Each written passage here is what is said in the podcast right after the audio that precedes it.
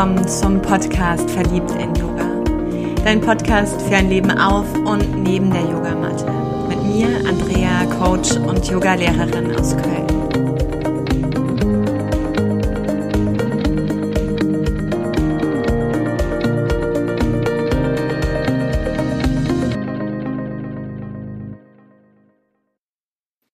Wenn die Wut auf Vergebung trifft. In den letzten Wochen haben mich immer wieder Anfragen erreicht zum Thema, wie kann ich mit meiner Wut umgehen? Anfragen erreicht, wie kann ich lernen zu vergeben? Und im ersten Impuls habe ich da noch gar nicht so richtig die Verbindung für mich, für eine Folge gesehen. Und als ich mich jetzt vorbereitet habe, mal reingespürt habe, was ist eigentlich meine Geschichte zu all dem, was kann ich aus meiner Erfahrung mit dir teilen, fiel mir so ein bisschen wie Schuppen von den Augen. Ja klar. Über die Vergebung, über die kleinen, feinen, mal auch größeren Vergebungsrituale konnte ich meiner Wut begegnen und aus diesem bis dato sehr unterdrückten etwas Lebendiges machen. Und deshalb teile ich meine Geschichte mit dir, die sicherlich sehr persönlich wird, weil sie sehr weit zurückreicht in meine Kindheit und meine Lernerfahrungen widerspiegelt. Und so nehme ich dich mit in eine Zeit, wo mein Bewusstsein noch gar nicht präsent war, sondern ja, ich als kleines Kind, als kleines Baby diese Welt erblickt habe. Und da muss man einfach wissen, dass meine Eltern wirklich dieses Kind, also mich gewünscht haben, doch ich hatte irgendwo auch diesen Auftrag schon als Baby, als Kind mitbekommen, vielleicht diese Ehe zu retten, zu unterstützen, dass diese beiden wundervollen Menschen wieder zueinander finden. Und ich kann das Ergebnis schon vorne wegnehmen. Als ich drei Jahre alt war, haben sich meine Eltern scheiden lassen. Also ich habe den Auftrag nicht so richtig erfüllt. Vielleicht aber auch nie angenommen. Und schon als ich im Bauch meiner Mama war, gab es immer wieder unglaublichen Streit zwischen meinen Eltern. Es war eine sehr herausfordernde Phase für die Beziehung, für diese Ehe. Unglaublich viele Konflikte. Und als ich dann da war, ich weiß es nur aus den Erzählungen, war es so, dass ich einfach nicht gerne mit meinem Vater alleine war, immer geschrien habe, gar nicht zur Ruhe gekommen bin. Und ich glaube, sowohl für mich als auch für ihn es echt herausfordernd war, miteinander umzugehen.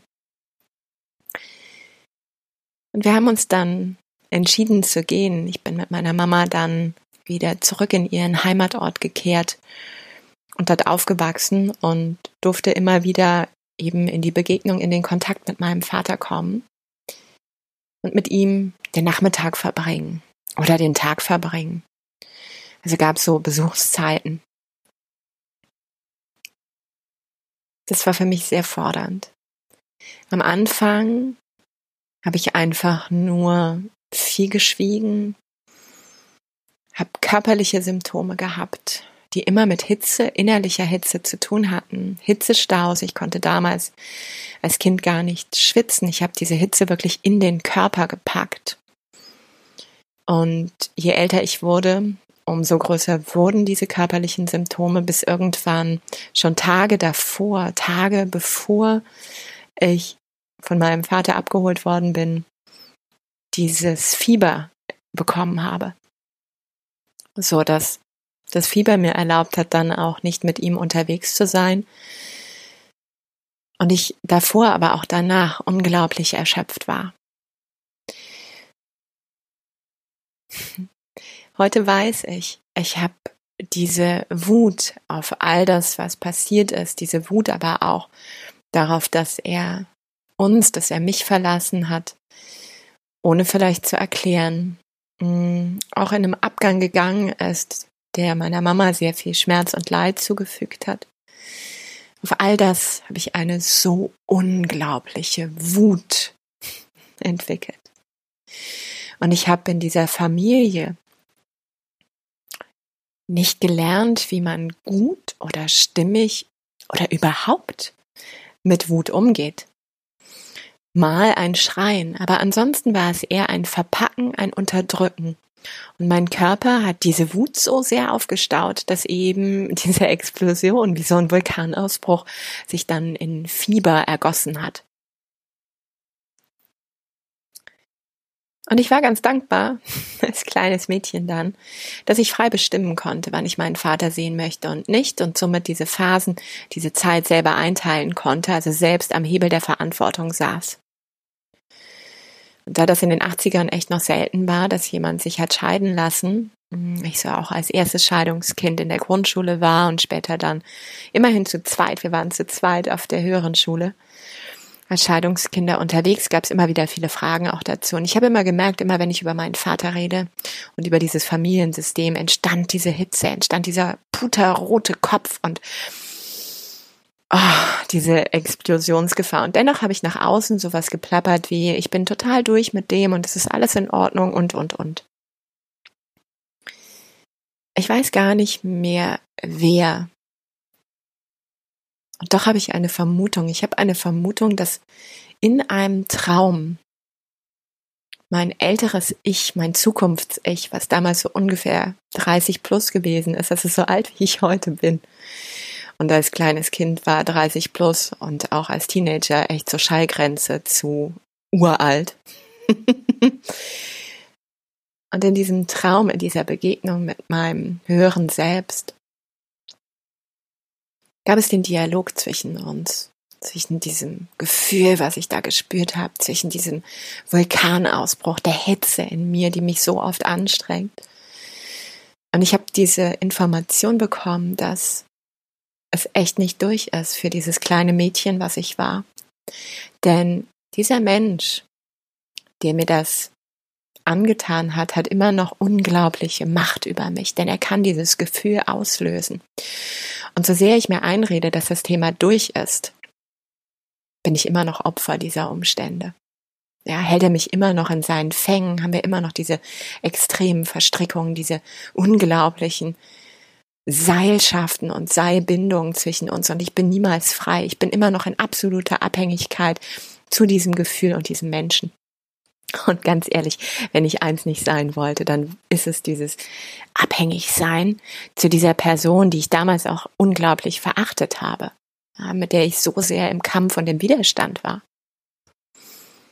Und dann habe ich mich hingesetzt und dieses höhere Selbst befragt, was ich tun kann. Und da ging es erstmal darum, dass die Wut raus darf, dass ich also in Bewegung kommen darf. Und ich habe damals angefangen, sehr viel Sport zu treiben in den Körper zu kommen, das rauszulassen, rauszuturnen, rauszuspringen, rauszutanzen. und das war unglaublich hilfreich. Ich habe damals schon Tagebuch geschrieben und so habe ich mich hingesetzt und einen Brief an meinen Vater geschrieben ihm einmal auch alle Vorwürfe gemacht, alles mir von der Seele geschrieben, alles, was ich nur gehört habe, aber auch das niederzuschreiben, was er uns, meiner Mama angetan hat, ohne vielleicht zu wissen, was wir ihm angetan haben. In diesem Prozess war ganz entscheidend, dass ich diesen Brief niemals verschicken wollte. Und ich habe überlegt, ob ich es dem Wasser mitgebe. Als ich dann etwas größer war und diesen Brief immer noch bei mir getragen habe, war deutlich, dass es ans Feuer gehen darf. Und ich habe ihn in einem Martinsfeuer einmal ganz heimlich mit hineingeschmissen und verbrannt. Und das hatte eine unglaubliche Transformation. Und dennoch war dieser Kern von Wut auf so einer mentalen Ebene, aber auch auf einer emotionalen Ebene. Der Körper war schon freier, der hat sich viel mehr gelöst vom, vom Fieber. Ich konnte langsam auch anfangen zu schwitzen, was für mich eine ganz neue Erkenntnis war, auch sehr seltsam. Aber mein Herz und mein, meine Gedanken waren immer noch sehr im Widerstand. Und mir ist dieses Buch zu Ho'oponopono, dem Vergebungsritual, dem hawaiianischen, zugefallen, schon als ich recht klein war. Und diese Sätze sind mir begegnet. Es tut mir leid. Bitte verzeihe mir. Oder auch ich verzeihe mir. Ich liebe dich. Ich liebe mich. Danke. Diese Sätze sind mir zugefallen und ich habe mir vorgestellt, wie mein Vater vor mir steht. Und ich erstmal für ihn, für uns, aber auch für das große Ganze wirklich ausspreche, dass es mir leid tut, dass ich ihn so lange auch in diesen Fängen gelassen habe, so lange in dieser Machtstruktur über mich, dass es mir leid tut, dass ich ihn auch für diesen Sündenbock gemacht habe. Dann habe ich ein paar Atemzüge genommen und ihn darum gebeten, mir zu verzeihen. Bitte verzeihe mir. Verzeihe mir, dass ich ihn als diesen Täter abgestempelt habe. Und ich verzeihe mir auch selbst, dass ich dieses Opfer war. Und dass wir beide dazu beigetragen haben. Und das heißt nicht, dass das, was er getan hat, ich gut heiße. Aber ich verzeihe mir und ich verzeihe ihm, damit wir Freiheit erfahren ja, uns neutral begegnen können. Die größte Herausforderung war, ihm zu sagen in meiner Vorstellung, dass ich ihn liebe. Ich liebe dich. Und ich liebe mich. Einfach daraus, dass ich sehe, dass auch er in sich etwas Göttliches trägt, ein Licht und eine Liebe und dass er als der Vater, er als der Erzeuger, er als der Mann damals so gehandelt hat, wie es für ihn möglich war, basierend auf seiner Sozialisation, auf seinen Prägungen, auf seinen Mustern und Glaubenssätzen. Und auch ich trage dieses Göttliche in mir und habe diese Kraft, selber in den Arm zu nehmen und zu lieben. Und dann hieß es Danke zu sagen. Danke an den Prozess der Transformation. Danke für die Erkenntnis. Dankbar auch, dass dieses große Universum, was uns umhüllt, diese Disbalance so lange getragen hat, bis wir zurückkehren in den Schritt der Heilung, zurückkehren in den Schritt dieses Wunders, in die Lösung, in die Freiheit. Es tut mir leid. Bitte verzeihe mir. Ich liebe dich. Danke. Und je öfter ich das mir vorgestellt habe, manchmal ihm einen Stuhl hingestellt habe und auch mich mal dort hineingesetzt habe und gespürt habe, wie fühlt es sich an, in seiner Haut zu stecken, umso leichter fiel es mir, ihn auf die Bühne der Neutralität, weg von dem Zorn, dem Hass, dem Wut, der Wut, von diesen Gefühlen eben zu nehmen, hin zu etwas, was wirklich ohne Emotionen da sein darf. Den letzten Segen, diesen letzten I-Tupfer, habe ich dann im Rahmen meiner Coaching-Ausbildung, so mit Mitte 20 bekommen als ich längst dachte, das Thema ist komplett durch. Und ich war in einer Aufstellung für jemand anderen als Tochter aufgestellt. Und es ging um eine Vater-Tochter-Thematik und dieser aufgestellte Vater hat mir seinen Segen gegeben, hat mich wissen lassen, dass er mich liebt, hat mich wissen lassen, dass ich nicht dafür kann, für all die Verstrickungen und für all das, was er mir übertragen hat hat mich wissen lassen, dass er mir die Freiheit, die Freude, die Lebendigkeit, das Glück wünscht und die Liebe. Hat mich wissen lassen, dass ich frei bin und geliebt. Und dass es sein Ausdruck ist, mir das zu zeigen, indem er mich eben auch in Ruhe lässt. und wir die Begegnung bisher nicht gebraucht haben und ich auch in mir gerade gar keinen Wunsch trage, ihm als Mensch wirklich persönlich zu begegnen. Auf einer energetischen Ebene habe ich für mich die Wut, Hass, Groll, Zorn, Trauer transformiert hin zu etwas, wo ich sagen kann, er ist da und es ist so wesentlich, dass er da war und da ist. Und dass ich ihm so sehr auch danke, denn er hat mir das Leben geschenkt. Heute würde ich mit der Wut deutlich anders umgehen, denn ich habe verstanden, dass ich sie nie mehr nach innen verdrängen möchte und unglaubliche Verspannung erlebe, unglaubliche Übelkeit dann in der Pubertät erlebe äh, und diese Hitze, diese Schwitzen erfahre. Heute wäre mein Weg zu tanzen, zu schreien. Ich liebe dynamische Meditation, Kundalini-Meditation von Osho, wo es einfach jeck hergeht wo ich das rausschleudern kann. Ich liebe den Krafttiertanz, wo ich auch dieses miterlaube mal voller Wildheit, voller Kraft zu tanzen und rauszuschreien, zu toben. Um mich dann wieder zu erden, hilft mir der Spaziergang, das durch die Natur gehen, meine Füße erden, ein mich anlehnen an den Baum, ein Sehen von Himmel und Erde, von diesem unglaublichen Geschenk, was mich umarmt.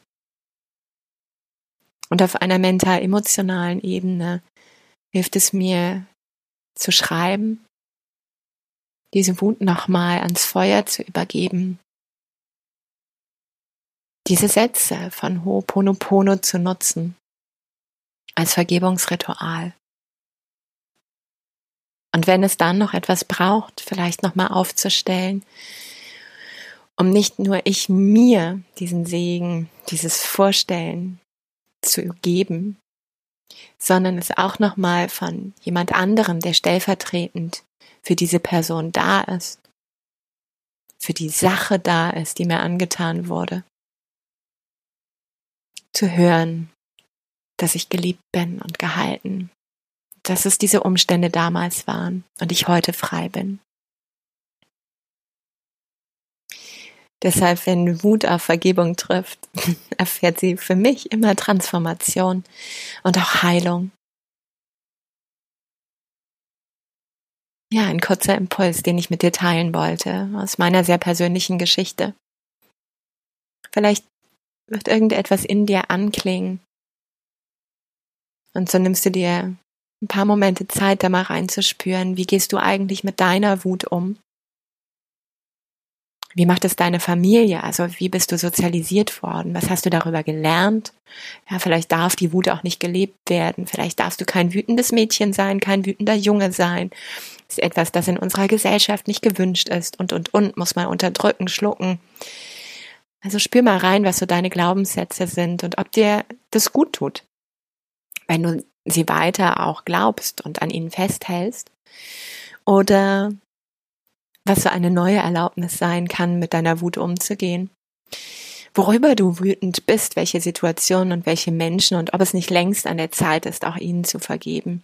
Denn was ich in all dem auch gelernt habe, ist, ja, ich zeige mit dem Finger auf andere Menschen und sage, Mensch, ihr seid meine Täter. Aber wenn ich mit dem Finger auf jemand anderen zeige, zeigen die anderen auf mich selbst. Und ganz ehrlich, setz dich doch mal hin und überleg dir, wie oft hast du schon jemanden verletzt? Wie oft warst du Täter? und welche Menschen zeigen auf dich? Und dann kommt man ganz schnell, finde ich, von diesem Sockel runter, auf den man sich eben noch gestellt hat und mit dem Finger selbst drauf gezeigt hat auf den anderen und erkennt, wir alle haben unsere Fehler gemacht. Wir alle waren Opfer und Täter. Und es ist dann der Zeit, uns aus diesem Modell zu lösen, aus diesem Konstrukt hin wieder zu unserem höheren Selbst, hin wieder in die Fülle, hin wieder in die eigene Verantwortung und frei zu sein von all den Verstrickungen, von all den Prägungen und von all den Geschichten, die wir über uns selbst uns Tag ein, Tag aus erzählen. Und zu Beginn deine Geschichte neu zu schreiben und dir neu zu erzählen, denn die ist genauso wahr wie all das, was du bis hierhin über dich glaubst. Ich wünsche dir gute Erkenntnisse. Zeit für dich, zu diesen Themen mal innezuhalten und zu spüren. Und danke dir ganz besonders für dein Zuhören. Nimm die irgendwann kommt auch wieder St. Martin, falls du so ein Feuer brauchst und kein eigenes machen magst. Ich umarme dich.